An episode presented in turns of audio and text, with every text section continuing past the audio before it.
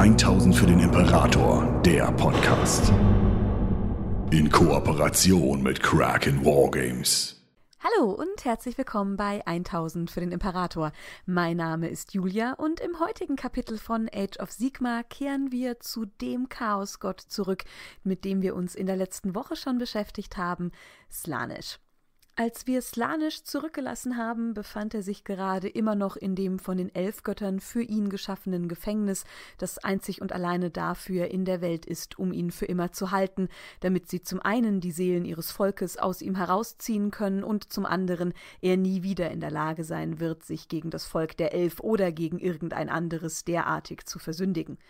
aber Slanisch hatte bereits seine Männer und Frauen ausgeschickt, all jene seiner Diener, die ahnten, dass ihr dunkler Gott immer noch in der Welt darauf wartete, befreit zu werden, und sie haben in den Jahrzehnten, Jahrhunderten, die sie für ihn forschten und in den Gedanken seiner Wärter herumsuchten, bis sie schließlich die Antworten bekamen, die sie wollten, genug herausgefunden, damit er sich mit den ersten Ketten, die ihn fesselten, so weit beschäftigen konnte, dass er eine Lösung für sie finden konnte. Und so war die erste Natur der Kette, über die er informiert worden war, eine recht spannende. Der große Dämon Glittus fand heraus, dass die Kette reinsten Hasses eine war, die seinen Herrn hielt, und dass die Mechanik, die dahinter stand, bedeutete, dass sie nur von demjenigen gelöst werden könnte, der Slanisch am allermeisten verachten würde. Während die Elfgötter dachten, dass es einer von ihnen sein müsste, da niemand in dieser Welt Slanisch mehr hassen könnte als sie, deren Volk er gefressen, versklavt und so furchtbar verdreht hatte, war die Lösung deutlich naheliegender und für Slanisch auch weitaus einfacher. Es war Korn, der Chaosgott des Krieges selbst, der seinen kleinen Bruder, der durch das Fressen der Seelen so mächtig geworden war, so sehr verabscheute, sollte derjenige sein, der den Hammer schwingen könnte, um die Ketten zum Zerspringen zu bringen, aber es hilft Slanisch zunächst nichts. Korn hasst ihn derart, verachtet ihn für die Exzesse, die er treibt, und fürchtet vor allem, dass er seine Vorherrschaftsstellung an sich reißen und ihn selbst in den Staub treten könnte, dass er niemals auch nur einen Finger heben würde, um seinen Bruder aus den Ketten zu befreien. Also braucht es einen weitaus elaborierteren Plan, um diesen Chaosgott dazu zu bringen, zu handeln. Slanisch sinniert, denkt, plant und während er leidet, ist der Teil seiner selbst, den er abgespalten hat, um nachdenken zu können, aktiver denn je und schließlich kommt er zu einer Lösung und es kommt zu Visionen, Träumen, die eine seiner obersten Dienerinnen hat, die oberste Infernal Enraptress, und sie weiß, was nun zu tun ist. Sie zieht los und stiehlt ein Artefakt, das Korn wichtig ist, die heilige Dämonenaxt Eigengrom, die ihm so wichtig ist, dass es ein absoluter Affront ist, dass ein Diener Slanisch seine Finger danach ausgestreckt hat.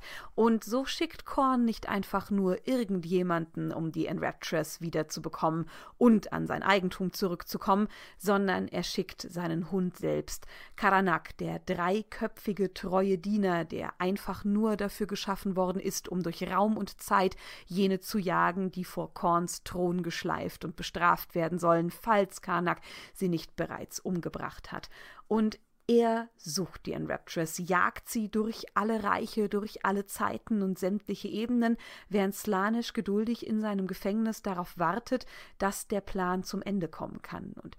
er windet sich in der Zeit, die ihm bleibt, derart, dass die Kette reinsten Hasses sich vollständig einmal um seinen Leib herumschlingt, bis sie jeden einzelnen Teil davon umgibt und es eigentlich keine Stelle von ihm gibt, die man nicht treffen könnte und gleichzeitig eben jene Kette ebenfalls berührt. Und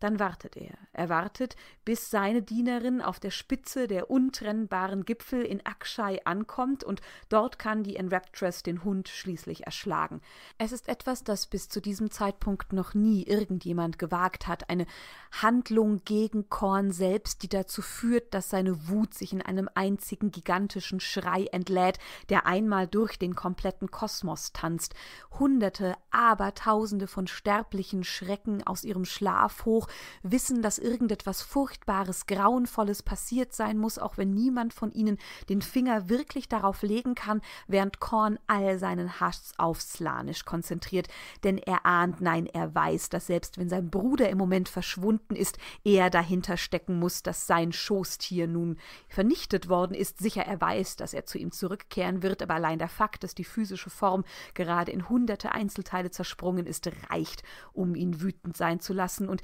diese Schallwellen des Hasses, die durch Raum und Zeit jagen, sind derart mächtig, dass sie auch im Zwielicht zwischen Ulgu und Hisch ankommen können, und dort treffen sie in einem einzigen festen Schlag auf die Kette des reinsten Hasses, die um Slanischs Leib gewickelt ist, und in diesem Moment zerspringt sie auch in Abertausende von winzig kleinen Teilen, was jedoch von denen, die Slanisch in Ketten gelegt haben, völlig unbemerkt bleibt, denn Slanisch, der, der immer schon auch Teil der Täuschung war, der wusste, was es braucht, um Menschen, Sterbliche und Elf in Ruhe zu wiegen, erschafft eine Illusion der Kette, bildet sie einmal vollständig nach und lässt es aussehen, als wäre sie immer noch völlig in Ordnung und intakt, weiß, dass es riskant ist, aber geht davon aus, dass die Elfgötter selbst ihm niemals dahinterkommen werden, denn durch das, was gerade in der Welt dort draußen passiert, sind sie abgelenkt, und als Theklis und Malarion einen kurzen Blick darauf werfen, sind sie immer noch zufrieden mit ihrem Werk, bemerken nicht, dass eine von 66 Ketten nicht mehr das ist, was sie einst geschaffen haben, und Slanisch weiß, dass er nun weitermachen kann, weiß, dass der Moment kommen wird, in dem er wieder frei sein kann, und beschäftigt sich mit der zweiten Fessel, die des niederträchtigsten Verrats. Hierfür bedarf es einer Handlung extremer Unstimmigkeit, die diese Kette zerspringen lassen kann, und Slanisch entscheidet sich für etwas, das einem Chaosgott vermutlich am naheliegendsten ist. Es braucht ein Massaker an Tausenden von unschuldigen Seelen durch die Hand derer, die eigentlich auf sie acht geben sollten, die dafür in die Welt geschickt worden sind, um ihr Leben und ihre Seelen zu schützen. Er weiß, dass es etwas ist, das dem Elf-Pantheon so fern ist, dass sie das für so nicht machbar halten, dass sie niemals auch nur einen Gedanken daran verschwenden würden, dass jemand einen derartigen Frevel begehen könnte. Denn selbst Malarion und Morathi, die, die deutlich verkommener und verdorbener in dem sind, was sie tun, als Teklis und Tyrion, würden niemals die Hand gegen diejenigen erheben, die ihnen unterstellt sind, maximal gegen ein oder zwei, um ein politisches Schema durchzubringen, aber niemals gegen Hunderte oder Tausende, die ihnen anvertraut werden. Dafür sind die Seelen der Elf, die sie retten konnten und über die sie herrschen, zu kostbar, zu wichtig. Und sie gehen davon aus, dass auch all die anderen Götter genauso handeln würden. Also blickt niemand auf die Welt und befürchtet, dass ein derartiges Massaker eines Tages tatsächlich passieren könnte. Allerdings muss Slanisch warten, bis dieser Plan funktioniert, und er wartet und wartet, bis Sigmar schließlich die Tore von Asyr erneut öffnet und die Städte, die durch ihn und seine Brüder und die Armeen, die sie führten, vernichtet worden sind, neu wachsen, neu gedeihen können und schließlich wieder Imperien an den Orten stehen, an denen einst nur kleine Dörfer von primitiven Stämmen erbaut worden sind. Er wartet, bis sie neue Hierarchien und Machtstrukturen ausgebaut haben und blickt darauf, auf und stellt mit Begeisterung fest, dass gerade in den Herzlanden von Sigmas Reich die Vorstellungen von Adelsständen und Privilegien direkt aus der Himmelsstadt Asyr selbst übernommen worden sind. Das Handelssystem wird immer weiter ausgeweitet und natürlich beginnt nun auch wieder der Kapitalismus eine große Rolle zu spielen, und zwar derart groß, dass der Moment kommt, in dem die Reichen schließlich immer reicher werden und die Armen immer ärmer, was natürlich zu einer Unzufriedenheit unter den Ärmsten selbst führt und es beginnen konspirative Treffen, man verbrüdert sich gegen die verhasste Oberschicht, die ausnutzt, wie wundervoll sie leben können, während man selbst darben muss. Und Dorthin schickt er seine Spione, dort flüstert er in Träume immer mehr Hass und Gier ein, damit sie sich gegenseitig immer weiter dazu anstacheln, was man nicht alles tun könnte, und er sucht sich eine Stadt um die andere aus, wie beispielsweise die Kraterstadt Vindicarum, in welcher die Celestial Vindicators mit besonders eiserner Hand regieren, die sich gegen alles wendet, was nicht den leeren Sigmas entspricht, die sich gegen alles wendet, was auch nur im Ansatz dafür sorgen konnte, dass man dem Chaos anheimfällt. Und so schließt sich ein Teil der Bevölkerung den Celestial Vindicators an und wird nun besonders gläubig und der andere Teil verbirgt ab da seine Kriminalität einfach nur besser, aber alle zusammen kauern sie in Furcht vor den Stormcasts. Das Leben wird bescheiden und so tugendhaft, wie es eben geht, aus Überzeugung oder der Furcht oder dem Wissen, dass man, wenn man ertappt wird, hingerichtet wird. Der Gegenkult erträgt das mit jedem Tag, der vergeht, immer weniger. Es wird ein Luxusleben im Verborgenen hervorgebracht, eine zweite Gesellschaft, von der die Vindicators nicht wissen, die sich die seidene Schwelgerei nennt. Und sie sorgen gleichzeitig auch dafür, dass Slanisch natürlich mehr und mehr angebetet wird, und so greifen seine Kulte eins ums andere Mal in immer mehr Städte, in denen die Stormcasts eigentlich über die Bevölkerung herrschen sollten. Und diese wachsenden Kulte helfen nicht nur Slanisch, sondern auch Zinch- und Nörgelkulte können unter der Einflüsterung, die Slanisch seinen Leuten angedeihen lässt, immer größer und besser werden. Und die Stormcasts blicken mit ja, Sorge auf das, was sich entwickelt, können aber den Finger nicht wirklich darauf legen, was sich in den Schatten bewegt und sehen schließlich auch viel zu spät, was sich unter ihren Füßen zusammengebraut hat. Es ist ein ja, kompliziertes Geflecht des Slanisch spinnt mit der Hilfe seiner Anhänger oder durch manipulierte Puppen hindurch bis zu einem ganz bestimmten kritischen Punkt, auf den er einzig und alleine gewartet hat, und dann bringt er jeden einzelnen Kult dazu, sich in einem Aufstand zu erheben. Es wird der schicksalshafte Aufstand genannt werden, dann, wenn Geschichtsschreiber sich damit auseinandersetzen werden, der im Herzen von Sigmas Reich entsteht. Kulte von Slanisch Zinch und Nörgel, die zeitgleich versuchen, die Macht in den Städten an sich zu reißen und die Stormcasts zu stürzen, zu töten oder zumindest dafür zu sorgen, dass sie in diesen Städten kein Bein mehr auf den Boden bekommen können. Und diese reagieren nun gnadenlos und wenden sich gegen jene, die sie eigentlich hätten schützen sollen. Es kommt zu drei großen Konfliktherden.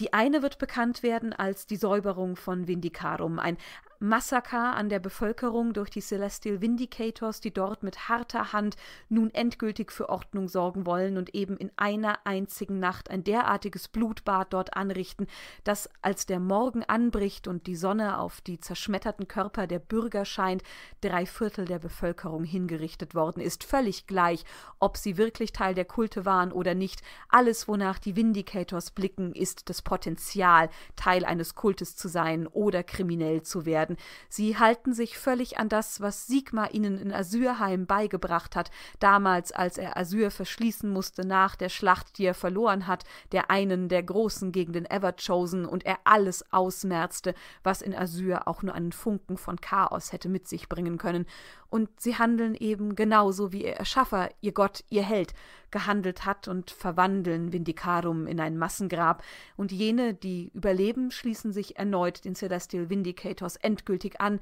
sind ab diesem Zeitpunkt fanatische Gläubige an Sigma oder verstecken sich, versuchen zu überdauern und tragen dann die grauenvolle Meer dessen, was ihre Beschützer ihnen angetan haben, in die Reste der Reiche. Gleiches passiert bei der Schlacht von Excelsis, dort wo die Knight Excelsiors jeden einzelnen Bürger töten, der ihnen entgegentritt, und hierbei ist der Grund völlig egal, ob es einfach nur eine fehlgeleitete Seele ist, die nun genug davon hat, geknechtet zu werden, oder eben tatsächlich ein Anhänger des Chaos, und so sterben in dieser Schlacht ebenfalls Unschuldige, solche, die hätten gerettet werden können, hätte man einfach nur die Hand versöhnlich ausgestreckt und versucht, mit ihnen über das zu sprechen, was sie antreibt, und auch die Hammers of Sigma werden diesen Fehler machen. Die haben die offenen Straßenkriege gegen Slanisch-Kultisten begonnen in Hammerhall. Und auch hier fallen tausende Unschuldige dieser Schlacht zum Opfer, weil man irgendwann nicht mehr unterscheidet zwischen Freund oder Feind, sondern nur noch dazwischen ist es ein Stormcast oder ist es eben ein Bürger, der ein Slanisch-Kultist sein könnte. Und als dieser Aufstand vorbei ist, haben abertausende Leben geendet, die nicht hätten enden dürfen, und das Leid der Sterbenden vereint sich in einem einzigen gigantischen Chor, der schließlich in seinem Höhepunkt Slanisch erreicht und die Kette, die ihn eigentlich halten sollte, ebenfalls springen lässt, weil es ein derartiger Verrat an jenen ist, dass man damit niemals hätte rechnen können Und auch diese Kette ersetzt Slanisch einfach durch eine Illusion, weil er darauf gewartet hat, genau das tun zu können. Und erneut merkt der Gott des Chaos, dass seine Pläne funktionieren. Alles, was er braucht, ist Geduld. Und das hat er, denn wo soll er hin in diesem Gefängnis, das ihn hält und quält? Und die dritte Kette nun, die löst sich tatsächlich, ohne dass Slanisch irgendetwas tun muss. Die Elfgötter treffen sich mittlerweile. Sie blicken auf ihr Konstrukt, auf den Wunsch hin von Teklis, der besorgt ist, der nicht weiß, ob das, was sie dort geschaffen haben, tatsächlich immer halten kann, weil der große Magier weiß, dass nichts ewig halten kann, abgesehen von Naturgesetzen, und ihr Werk ist kein Naturgesetz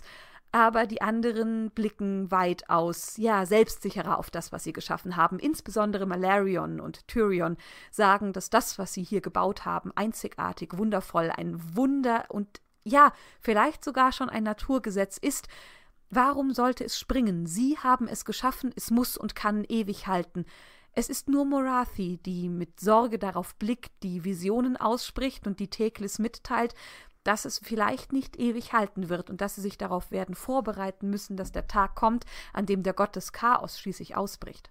Dieses Treffen hat keine weiteren Auswirkungen. Man trennt sich, die einen davon überzeugt, dass ihr Werk halten wird, die anderen nicht davon überzeugt, dass es halten wird, aber auch ohne Plan, was man wirklich tun kann, und nur Teklis zieht sich zurück und bereitet sich auf einen Krieg vor, der aus seiner Sicht unvermeidlich kommen wird, während Slanisch wartet und wartet und dann schließlich etwas passiert, womit niemand gerechnet hat, etwas, das eine Kette trifft, bei der der Gott des Chaos vielleicht wirklich niemals einen Weg gefunden hätte, sie auf den Kopf zu stellen, die Kette des kosmischen Gesetzes, die, die nur dann zerspringen kann, wenn eines der Gesetze des Kosmos selbst geändert wird, und es ist Nagash, das Nekrobeben, das er auslöst, das dafür sorgt, dass diese Kette springt. Denn das Ereignis, das hier von Scheisch ausgeht, ist derart umfassend, dass die Gesetze der Schöpfung in jedem einzelnen Reich unwiederbringlich verändert werden, als die Amethystmagie, die er über die Welt schickt, sich ihren Bahn bricht und in allen Reichen die Toten wieder aus ihrem Grab zerrt und sie gegen die Lebenden schickt. Auch hier kann Slanisch sie umgehend durch eine Illusion ersetzen. Er hatte zwar keine Vorbereitung, aber die beiden anderen Ketten haben ihn bereits mit derart viel Übung versorgt, dass er in der Lage ist, auch mit unvorbereiteten Glücksfällen wie diesem umzugehen. Und Vermutlich wäre die Kette auch gar nicht so einfach gesprungen, hätte Slanisch nicht schon zuvor an den anderen beiden gearbeitet, das Nekrobeben hat viel erschüttert, aber der Gott des Chaos lockert schließlich auch an den Runenobelisken, die wackeln, aber gerade so noch halten. Und Slanisch wäre nicht er selbst, würde er nicht auch dieses Wackeln zu seinem Vorteil ausnutzen können, denn die Erschütterung des Gefängnisses durch das Nekrobeben beseitigt etwas, was Slanisch vermutlich weitaus länger sehr viel mehr Zeit gekostet hätte, die Magie, die Malarion auf das Gefängnis gelegt hat. Dieser hatte mit dem Reichsstein von Ulgu Illusionen und Lügen gewebt, die den Geist des Chaosgottes derart vernebelten, dass es ihm schwer fiel, auch nur einen klaren Gedanken zu fassen, wenn er nicht einen Teil seiner selbst immer und immer wieder abspaltet. Aber das beginnt nun langsam aber sicher zu vergehen. Slane spürt, wie mit jedem Tag die Vernebelung seines Geistes mehr und mehr zurückgeht, und er blickt immer klarer auf die Welt und kann nun vor allem die Magier, die dafür abgestellt worden sind, sein Gefängnis zu warten, bei ihrer Arbeit beobachten. So sieht er ihnen zu, wie sie die Ketten reparieren, die ihn halten, die geschwächt worden sind, und versteht mit jeder einzelnen Reparatur, mit jedem einzelnen Mal, wo sie Magie wirken müssen, um irgendetwas wieder in seinen ursprünglichen Zustand zu versetzen, mehr wie das, was ihn hält, ja, funktioniert, was es im Kern ausmacht, und er wird zufrieden. Es sollte ihn frustrieren, dass nun immer noch 63 Ketten da sind, aber das Wissen alleine, dass er bald frei sein wird oder auch in Jahrhunderten reicht, um ihn wieder auf Fahrt zu bringen. Er spürt vor allem auch, dass es etwas anderes gibt, das ihn stärkt, denn zwar ist da diese unheimliche Leere, die immer größer wird durch jede weitere Extraktion einer Elfseele, die man aus seinem Magen herausreißt, aber er spürt jetzt auch zum ersten Mal seine Gier wieder, seinen Hunger, der weiter und mehr wächst, etwas, das ihn ja immer unvermeidlich angetrieben hat, und er denkt darüber nach, was er einst tun kann, wenn diese Ketten reißen, denn er versteht, dass er zwischen den beiden Elfreichen sitzt, dass es direkt nach Ulgu oder Hisch gehen wird, wenn er nur eines Tages frei sein wird, und dass er dann sich beide Reiche einverleiben kann, dass er dann jede einzelne Seele, die er jetzt mehr und mehr spürt, einfach wieder fressen kann, selbst die der verhassten Elfgötter, und dann wird er die Reiche, die sie geschaffen haben, einfach direkt in sein Reich einverleiben bleiben, zwei weitere Ausprägungen seiner Paradiese schaffen und von dort aus den Krieg gegen alle anderen Reiche der Sterblichen beginnen, aber auch gegen seine Brüder selbst, die jetzt so sehr genießen können, dass er nicht mehr in der Welt ist. Und was er auch versteht, ist, dass Morathi selbst eine Möglichkeit für ihn bieten wird, aus dieser Welt schneller herauszutreten, denn zum einen versteht er viel von dem, was sie tut, da sie ja so lange in seinem Leib gefangen war. Zum anderen spürt er auch, dass sie das komplizierte Gleichgewicht des Gefängnisses durcheinander bringt, auch wenn er nicht versteht, was sie plant. Denn Morathi ist immer noch von ihrer eigenen Gier angetrieben. Sie will unbedingt eine Göttin werden. Sie will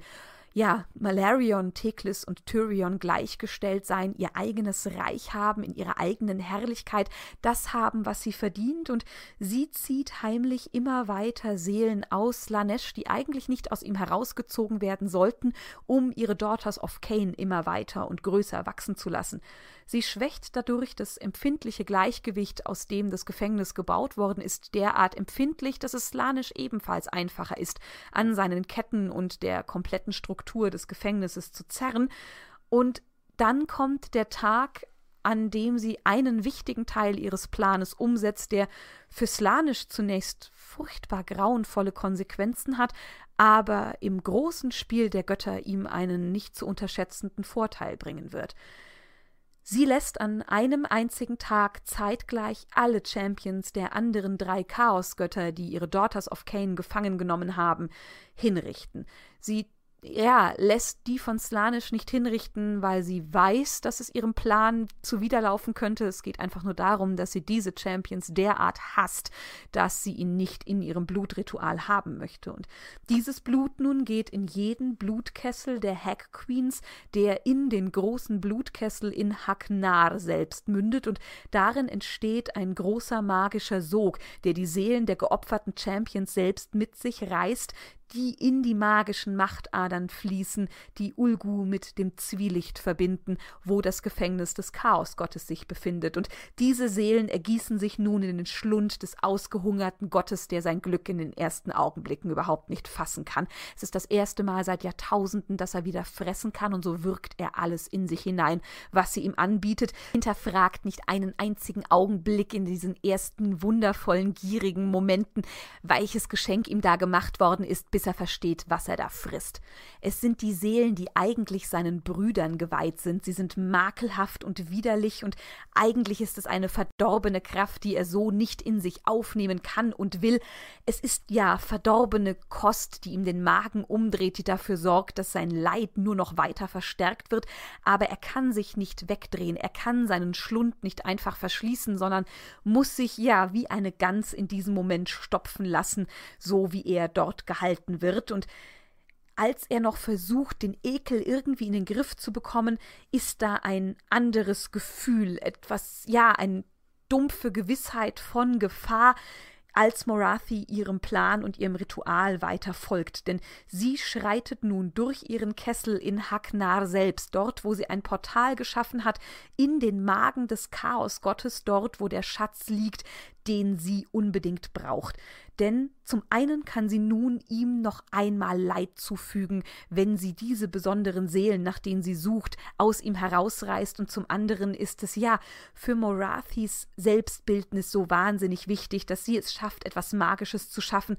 das ihr die Möglichkeit ergibt, in Slanisch ein weiteres Mal einzudringen und ihn dann wieder zu verlassen, so wie sie sich selbst einst vor ihm gerettet hat.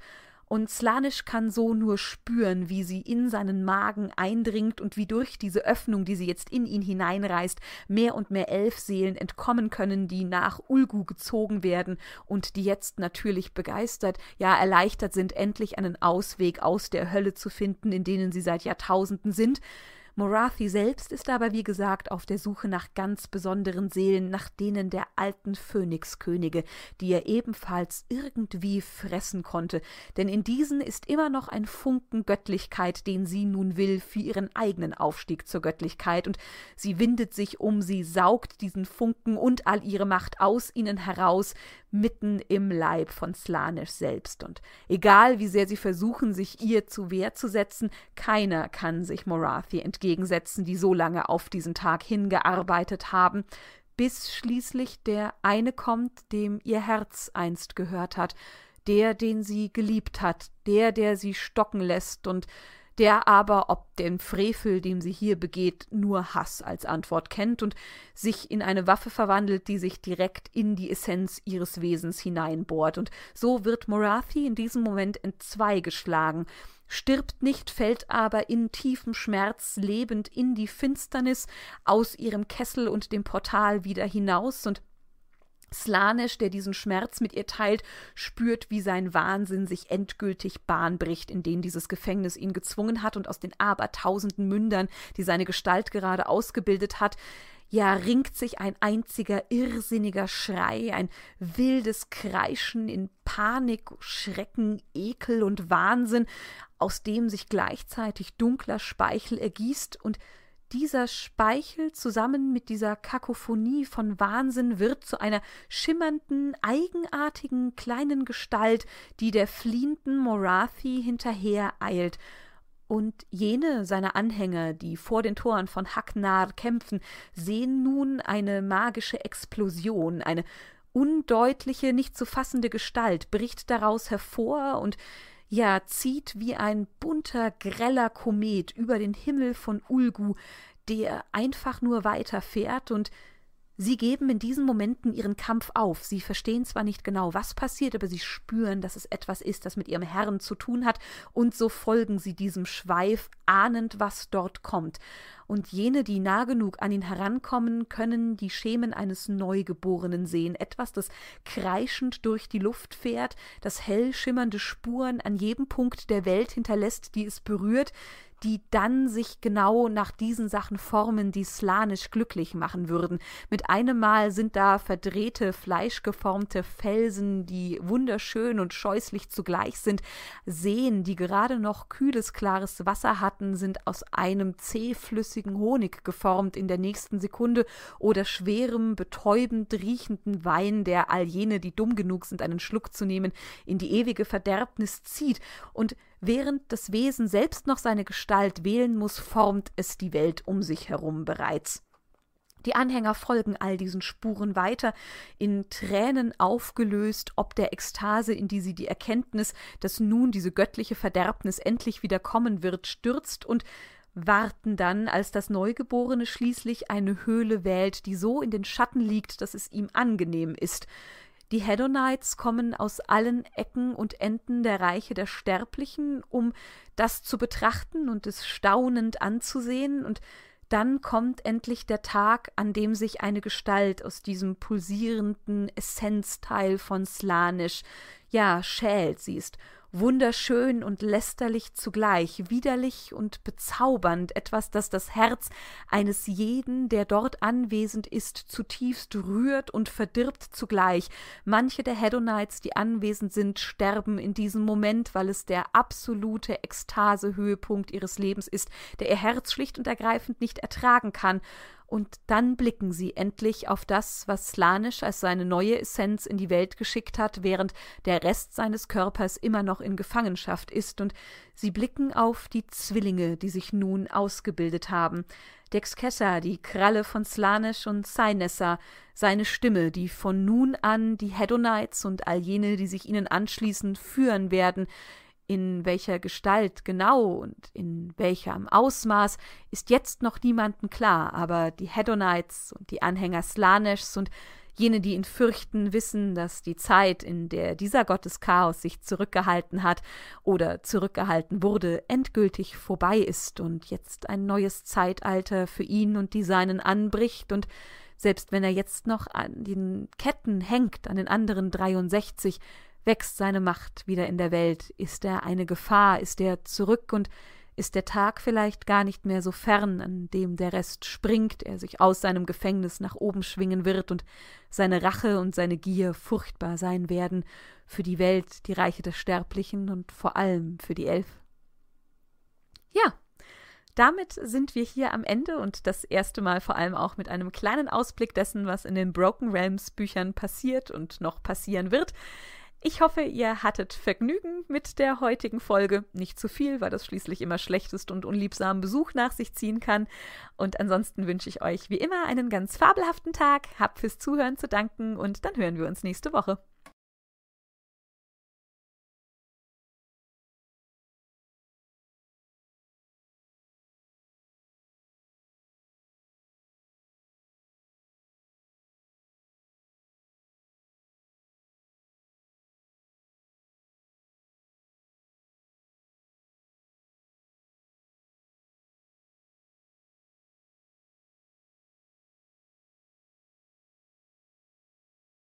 1000 für den Imperator, der Podcast. Besucht uns auf YouTube für die neuesten Beiträge, Videos und Battle Reports. 1000 für den Imperator ist ein inoffizielles Fanprojekt und wird in keiner Weise von Games Workshop